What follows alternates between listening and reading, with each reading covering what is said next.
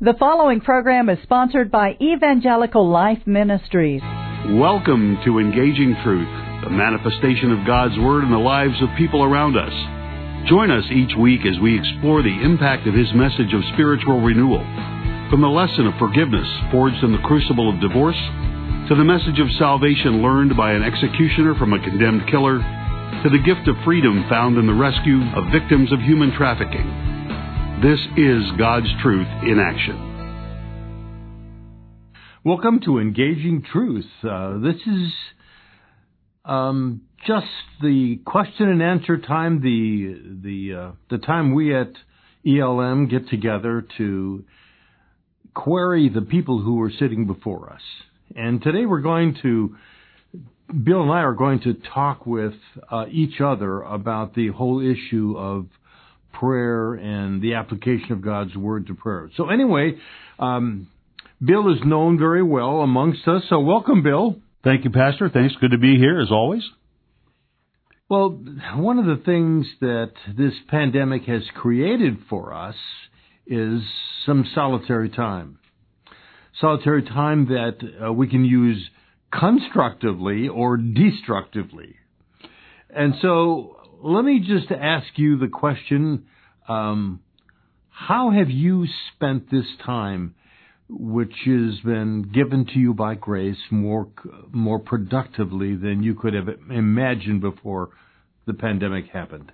Well, I've, I've used it in a couple of ways. I've I've uh, started a new uh, sort of a new Bible study, a new uh, new study of the Word that um, our friend Randall Mooney mentioned uh, a couple of months ago. He was in here and he was telling us about his immersion into the Word, and he said that he came up with a plan where he would read through the New Testament in 30 days, and it uh, it involves reading eight to ten chapters uh, a day. And uh, I am on uh, my second trip now through the through the New Testament in the last in the last 30 days, and it's uh, it's quite an immersion immersing pro- process. Uh, one of the other things that I've done also is I've tried to sort of boost up my, my prayer life a little bit. One of the things that, you know, uh, we miss a lot during a pandemic when we're um, cloistered away from other people is the ability to congregate. And um, to me, a big part of my spiritual infusion or spiritual renewal is coming to church at least you know once a week for Sunday and then Bible study and those sorts of things. And it's I find myself wanting and needing more of that, and the isolation has led me to a, to a little bit deeper prayer life, um, to spending more time in that. You and I, we've talked about this before. Uh, to me, prayer isn't an event; it's a dialogue. It's one of those things where we uh, we should keep it going, sort of constantly, and just bounce in and out of it, as opposed to just scheduling an event once in a while. So it's it's it's really it's really helped me uh, increase my prayer activity. So when we define help in your prayer activity, what does that mean? Well, to me, it's a little bit of a deeper kind of, of prayer. It's um, most most people go through uh, the supplication uh, part of prayer more than they do some of the others. We uh, during our study of, of Stephen ministry, one of the things that you came up with is, was a little uh, uh, acronym called ACTS, A C T S. It describes sort of the the prayer uh, cycle, if you will. It's adoration, confession, thanksgiving, and supplication. So the first thing we're called to do is go to the Lord uh, in with praise, and uh, and then confess our sins, then um, thank Him for all the wonderful give, gifts that He has given us, and finally the supplication piece where we we spend up a, end up asking for for additional things. And I think most people in their daily prayer life spend an awful lot of time on supplication and less time than they really need to on the adoration, confession, and thanksgiving piece. And so I've concentrated a little bit more on those three aspects of prayer since we've been isolated more. In the epistle lesson from yesterday, Paul is talking from prison, and he talks to the people of the church of, of Ephesus, and he says, I'm, I'm praying to God for you to strengthen you, to encourage you, to support you, and above all, to help you to understand the gospel more clearly. And then he ends it by saying this wonderful statement. He said, that God's response to us is indefinitely or definitely much more than we can comprehend and even imagine.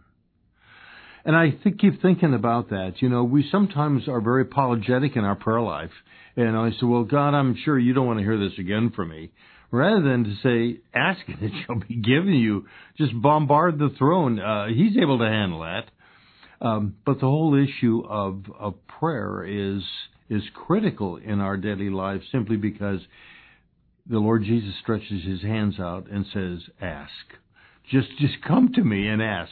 And trust me, uh, my blessings are greater than you can understand and even imagine. And I, I think a lot of us approach prayer with sort of a fear and trepidation kind of thing, and we don't realize God tells us freely approach the throne of grace, and I will listen to your prayers, and I will hear your prayers, and I will answer your prayers. Sometimes the answer is no, but you know, all prayers are heard and answered. And the point that we need to understand is that Jesus is our intercessor. Uh, no matter how, uh, the, the, you know, Paul at one point talks about inarticulate groaning and how the Spirit then takes that and and makes it a prayer fit for the Lord to hear. And and for us to have that intercessor that you know when people ask me how I know I'm going to be uh, saved on on the judgment day, I'm, I tell them it's because I got the best lawyer you can have, and uh, he's also our intercessor when it comes to prayer as well. So it's one of those things that I think we should boldly ask for the things we want. And but don't forget to cover it with the praise adoration and thanksgiving that are duly deserved by by Jesus and by God. Sometimes that whole issue of thanksgiving is some something so hard to do uh, because our expectations are different than what uh, we had prayed for. But to give thanks is to give thanks to anything for which he has has come to us and provided for us. And I like that wonderful passage in in Philippians where Paul says um, that that he provides for us above our ability to know and, and to be concerned, and he says that his love for us is beyond imagination and care, and therefore he will provide for us in all of our needs, not necessarily our wants, but all of our needs. Well, he has given us gifts that are that are often beyond our comprehension when you when you think about the society we live in, very few people lack any any physical need at all. We do lack spiritual needs, but that's because of our own inefficiencies or insufficiencies. But I think on a daily basis, and my my prayer day usually begins when I'm a, I get up in the morning and take the dog for a walk, and he and I uh, spend a lot of time in prayer, and he he listens sometimes, but uh, but that's when I do a lot of my praying, and I find myself being more and more thankful on a daily basis for all the gifts that I've had that have molded my. I'm 75 years old, and the 75 years that I've had here have been wonderful, rich lives simply because of all the wonderful gifts that God has given me. And I think, and every day I'm thankful for the salvation that's going to come because if it's this good here, think what it's going to be like on the other side. Think how magnificent it's going to be. So it, to me, I'm I'm I'm constantly thanking thanking God for the gifts of wonderful family, the people that have gone before us. I was I was raised by by family members and, and grandparents and great grandparents that were in the Lord, knew the Lord, and they they passed that along to me and gave me that start. And it's one of those things that without that, I'd be totally lost. So it's it's a it's a wonderful thing to go back and have those things to be thankful for, and think think of just the magnificent gifts that we don't we don't think about on a daily basis at all. Food, shelter, you know, the wonderful things that we have, and we have to be constantly thankful for having those. My God will provide for you all of your needs according to the richness of His grace in Christ Jesus. And I just say, all my wants are just behind me. I don't even care about those, but the needs are all met. Let's just take a moment to talk a little bit about who we are, and then let's get into this issue of the reading of the Word. If you've got a minute, I'd like to share with you a little bit about ELM and the program Engaging Truth, which we are now recording for podcast distribution. We're a small group of Christ centered folks who believe in the power of a communication it's been for many of us on the board or staff of a wonderful organization but an eye opening experience to know that with technology available today, programs such as this can be disseminated electronically and be distributed worldwide almost instantaneously. And I don't believe that technology will end uh, with what is still available today. That is why we're pausing at this moment to ask you to prayerfully consider helping us distribute our program interviews. I will tell you how. You can go to our website, which is elmhouston.org, to donate online, or you can send your support to ELM Post Office Box 568, Cypress, Texas 77410.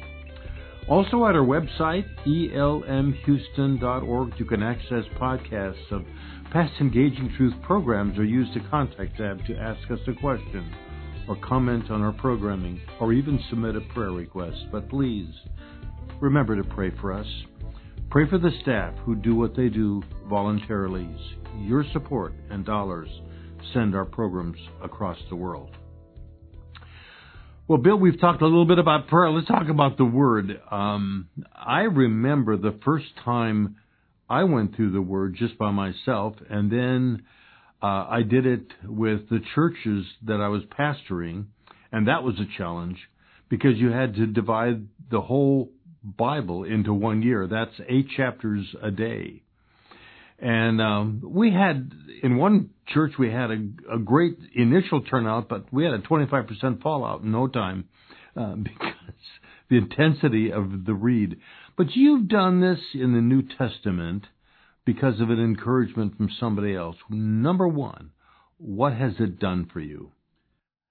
Uh, it has strengthened my understanding and and knowledge of the acts of Jesus and his life and the and the disciples and and what they were actually living going through and living through in that first century through through Jesus' ministry. And it's also fortified the message and the prophecies that were provided in the new in the Old Testament and exhibited ways how they have actually been brought to bear in the New Testament through that message. So it's given me a much deeper understanding of what was foretold in the Old Testament by knowing, getting deeper into the New. So what has what has it done for you personally to be able to uh, read through the Scriptures once and I mean New Testament once and then do it again, almost again the second time? Mm what what what thing has led you to say this is something that I needed to do because this is what it's done for me? Well, again, the the deeper knowledge and understanding and the closeness that I feel to the entire the entire process, and just the familiarity, being able to recall much more vividly and much more quickly certain stories that appear in various parts of the scriptures, and uh, it's just going to be a better, a better, more deeper, deeper knowledge of the, you know, people always like to say they hear this, they love to hear the old old story and hear it over and over again, and and to to go through and review that just I think makes it more vivid and more lifelike. The summer after the church where I was pastoring uh, went through the whole Bible in the course of uh, a year's time, the summer after that, I went on an archaeological excavation in Israel, which was for me a challenging thing because of the fact that uh, the Word of God is so interesting in that respect that it identifies places and things and people and and uh, cities and coins and everything um, from which you dig out of the ground and which you can identify with passages in Scripture. That authenticated for me um, without any equivocation the truth of the Holy Scriptures because you can't do that with a novel. You can't do that with a history history book, but you can with the Bible. Yeah, and I'm you know I'm sort of a, a visual kind of character. Uh, just for the listeners out there, Pastor and I, uh, Pastor and I on a, on a regular basis work with a a, a group of seniors uh, at, at church, and we do a, a, a Bible study on a weekly basis.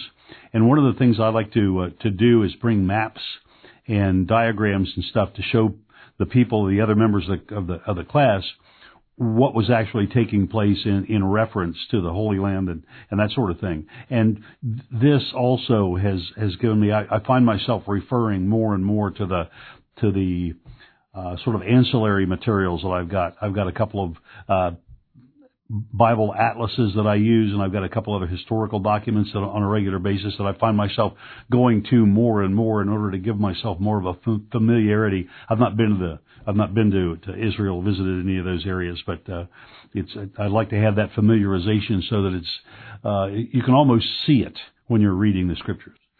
One of the things that we did within the last year is take an Old Testament minor prophet book and what was interesting about that is that we live in an age today when um, people are saying, well, if there is a just and a loving God, then He wouldn't let these things happen. Well, a just and a loving God let something more happen to people in the northern kingdom of Israel mm. because they refused to repent of their sin, and the Lord says, okay, I'll haul you off to another country and you'll never come back. Exactly. And, you know, we always think of God as, He's got to be be understood by us. He's got to be just and he's got to be careful about what he does with us so he doesn't offend us. When in essence, um, when we disregard what he says, we very easily uh, can receive not the justice but the judgment of God for what we do. Exactly. Exactly. God is uh, God is just.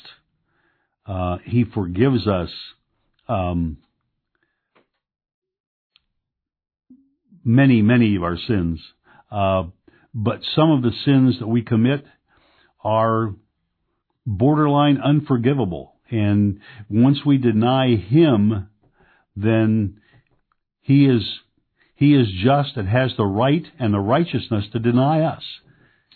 I was listening just the other day to uh, George Barna. George Barna is a research guru um, he does a lot of the research within the Christian community today about what's going on. And one of the things he he talked about that was so uh, heartfelt but hurting was that um, the generation that is presently called the, the millennials, age thir- uh, 18 to 35, uh, the majority of them really want very little to do with the word anymore. In fact, um, only 6% from his report believe that Jesus is truly the Son of God.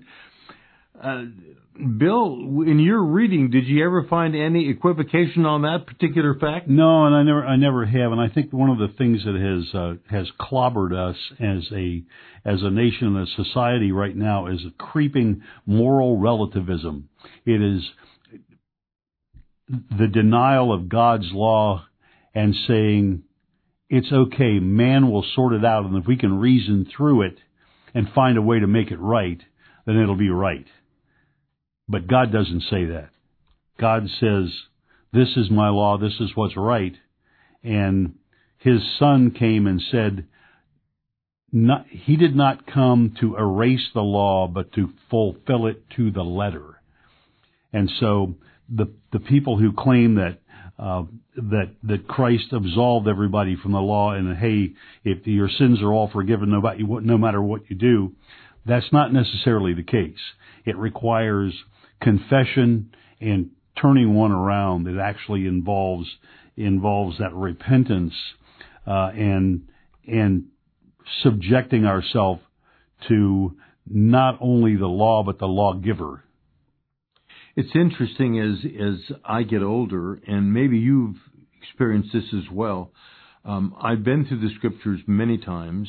I've have taught every book of the Bible, um, and I have taught some books of the Bible more than once, and I've outlined the whole Bible from Genesis all the way through Revelation. But as I'm getting older, I'm depending more upon what I have learned and what I can gather from what I have packed back in the very recesses of my mind. And so your encouragement to reread the Bible is going to be my encouragement as well. I'm going to I'm going to do that again, uh, simply because of the fact that that within the the very promises of God's word are the truths that we need uh, to cling to. Uh, what truths? The truth of forgiveness, the truth of reconciliation, the truth of um, the the simple fact that Jesus would return. Talking about uh, just that simple fact, Bill, of Christ's return. What is the fascination today in the Christian community with studying um, with the book of Revelation, for instance, the book of Daniel, the book of Ezekiel. What, what is the fascination as you see it of people uh, wanting to peek around the corner and wanting to understand the future? Well, they want to know. They want to know with certainty what's going to happen when so that you can be ready for it, you know. And uh, and I'm not sure there's any way we can actually be ready for it. One of my favorite T-shirts that I used to see all the time. There's a gentleman wearing a T-shirt that says "Jesus is coming soon. Look busy," and it's it's one of those things where you know people are fascinated with trying to be ready for salvation without living the life in order to to find and gain it. Um, I'm, I'm struck by, you know, going back through and reading these things and I'm, I'm reading through the, the story of the woman who was caught in adultery and, you know, and at the very end, Jesus says, you know, I, no one here stands to, stands to, to stone you. Go and sin no more. He doesn't say go and sin only a little. He says go and sin no more. So there's some absolutes in there that he, that he hands down to us. And I think we really need to listen to some of the things that he says, like, go and sin no more. In other, words, try to live a sinless life. Love one another, the love one another thing. I think he really meant meant that more than anything else in the book. And so these are the kinds of things that I'm, I'm being reminded of as I read through this more and more because of the examples. Let's go a little bit into what it what it means when someone comes to realize for the first time that they can't they can't create a salvation unto God for themselves, but the salvation alone comes from Christ. There's no do-it-yourself salvation kit. Okay, if there was, it would be cheap and everybody would do it. So essentially, you have to realize that in order for you to be made right and reconciled with God, it's going to take His grace and His act and not yours. And um, and and once you realize that, and once you realize that it's all been done and it's been freely given for you, then it takes all this. It's like lifting a huge weight off your shoulders because the pressure is not on you anymore. All you have to do is accept the grace that's freely given. And it seems almost too easy at that point until you realize that once we've accepted that salvation, we've got a calling to live a changed life and not changed necessarily by anything we've done, but changed because of the spirit that's alive within us. What assurances do you have that you are a saved person from what you read in the Bible? I've got the best lawyer in eternity. when it when it, when the final judgment day comes, everybody's going to say guilty is charged, and I'm going to turn to my lawyer, and he says, "Nope, he's off. He's scot free. I've taken care of it." That's it. I love it when people walk up and say, "When were you saved?" And I said, "Well, when Jesus says it is finished." But no, no, no. That's not what I mean. I mean, can can you pinpoint a time in which you have decided for Christ? And I say, well, no. Jesus said on the cross, "It is finished."